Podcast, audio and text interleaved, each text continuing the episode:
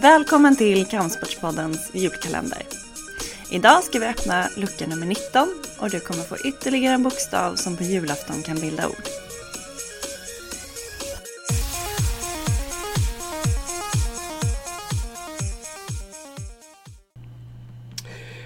Det är häftigt med historiska segrar, visst är det? Två gör det ännu bättre. Men när samma tjej tar två historiska segrar i en och samma sport under ett och samma år, då blir det ju något extra. Det har Sara Hägge lyckats med i år. I april blev hon den första svenskan att vinna ett EM-guld i den här sporten. Och hon gjorde det i en superjämn förlängningsfinal. Sara berättade efteråt att hon inte vågade titta på domaren när resultatet skulle förkunnas. Men guld, det blev det.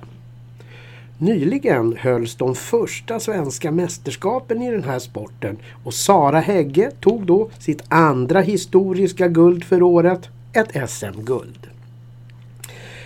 Attila Mesaros betydelse när det gäller framväxten för den här sporten i Sverige bör verkligen framhållas i ett sånt här sammanhang.